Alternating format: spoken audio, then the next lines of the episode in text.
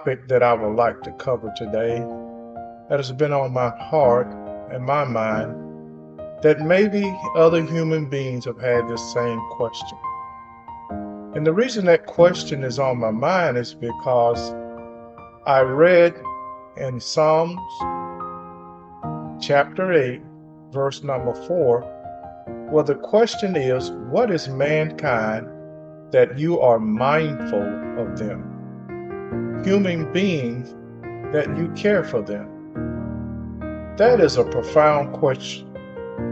And I have this question that's come in my mind. I would like to know what is the purpose of man? Why did you create man? Why was man born? To be more specific, I would like to know why was I born? For this session, course, I'm using the scriptures, and, and the reason for that is because there are many other books that uh, I have referenced to try to get an understanding of what humanity or human life, what is its purpose and why it exists. And so I've even looked at books that many scientists have written, given their explanation about how mankind or the earth and animals came into existence. But that's where it falls short, is because it can only explain and theorize through observation about why that everything was created. But it cannot give an answer as to why man exists. Why does mankind have a purpose? And that is a good example of what I'm saying is science can do it through observation. Observation is not truth, it's only facts. So the truth is something that is true no matter what time, what century, what month, what year. None of that changes the truth. The truth will always remain the same. So that is the reason why I can say this is an undisputed truth here. All human beings will face death, and no human being has made a request to God to be born. Mere existence does not equal purpose. So, the thing that we have to understand, and my question is always just because I'm alive does not mean or explain my purpose. So I can imagine uh, that maybe many human beings may have this question. I wonder why I was born a male with dark skin color in a country and the state that I live. This question in general applies to all human beings. Does God image depend on being a male or a female, skin variation or color, country or state that a human being exists or lives in. I believe what ends up happening a lot of times is because we associate the Bible, which actually means books, with religion. And that is why I believe that the Bible is rejected many times from people who don't claim to have faith or have not come into the knowledge or the saving grace of Jesus Christ. They reject it because they associate the book with Christianity. They associate it with religion. What they should do is consider this book explains the existence of human beings. And from that, I would like to offer this as a reference point for the sessions that we will study moving forward and try to answer the question What is man? Is man in the image of God? So I will offer Genesis 126 through 28. There are three different Bible versions I will use to try to illustrate this point. And the first I will read is from the King James Version. And God said, Let us make man in our image, in our likeness, and let them have dominion over the fish of the sea, and over the fowl of the air, and over the cattle, and over all the earth, and over every creeping thing upon the earth. That is the King James Version.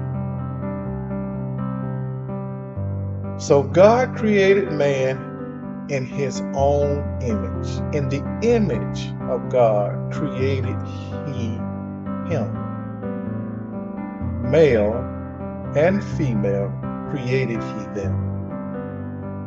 Now that right there is something that is clear. He said, created he them. And God blessed them. And God said to them, Be fruitful and multiply, and replenish the earth and subdue it, and have dominion over the fish of the sea, over the fowl of the air, and over every living thing that moveth upon the face of the earth. That is now the end of the King James Version. Now I will read from the complete Jewish Bible. Then God said, Let us make humankind in our image, in the likeness of ourselves, and let them rule over the fish in the sea, the birds in the air, the animals, and over all the earth, and every creeping creature that crawls on the earth. So God created humankind in his own image. In the image of God, he created him, male and female, he created them. God blessed them. God said to them, Be fruitful multiply, fill the earth and subdue it.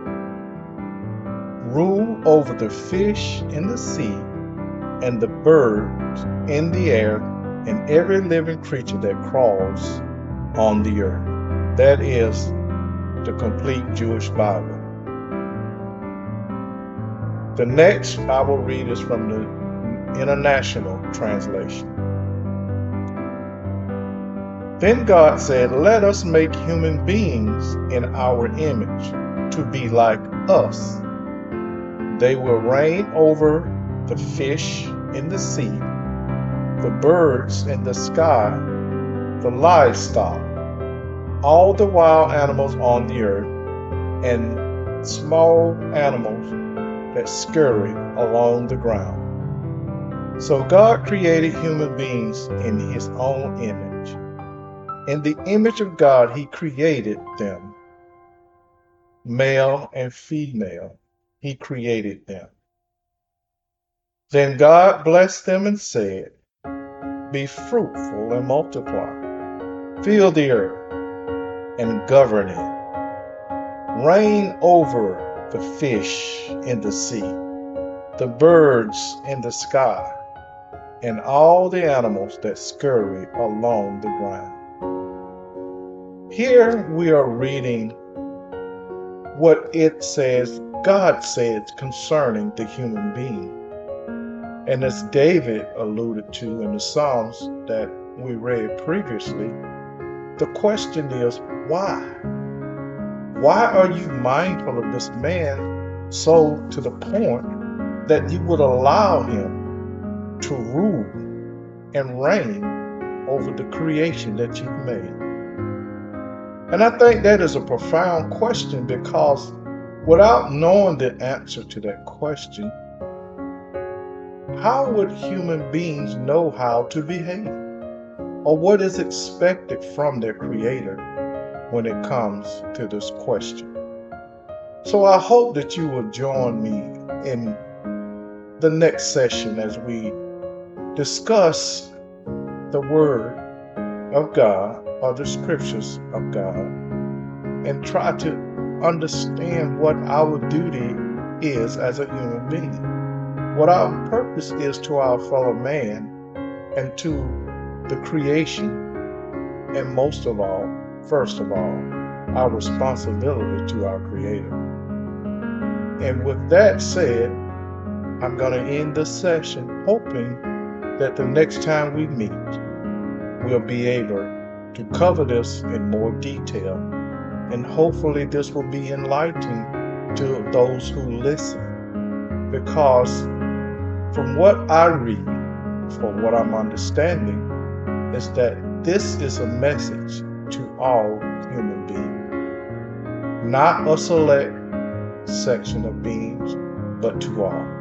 And with that being said, I hope to see or, or hear from you on the next show. And I will close with this thought. If there is a question in your mind as to why you exist, this may be an opportunity for us to study together and get an answer. Until then, this is Philip Black once again from Moors to Humanity, signing off until we meet again. God bless you.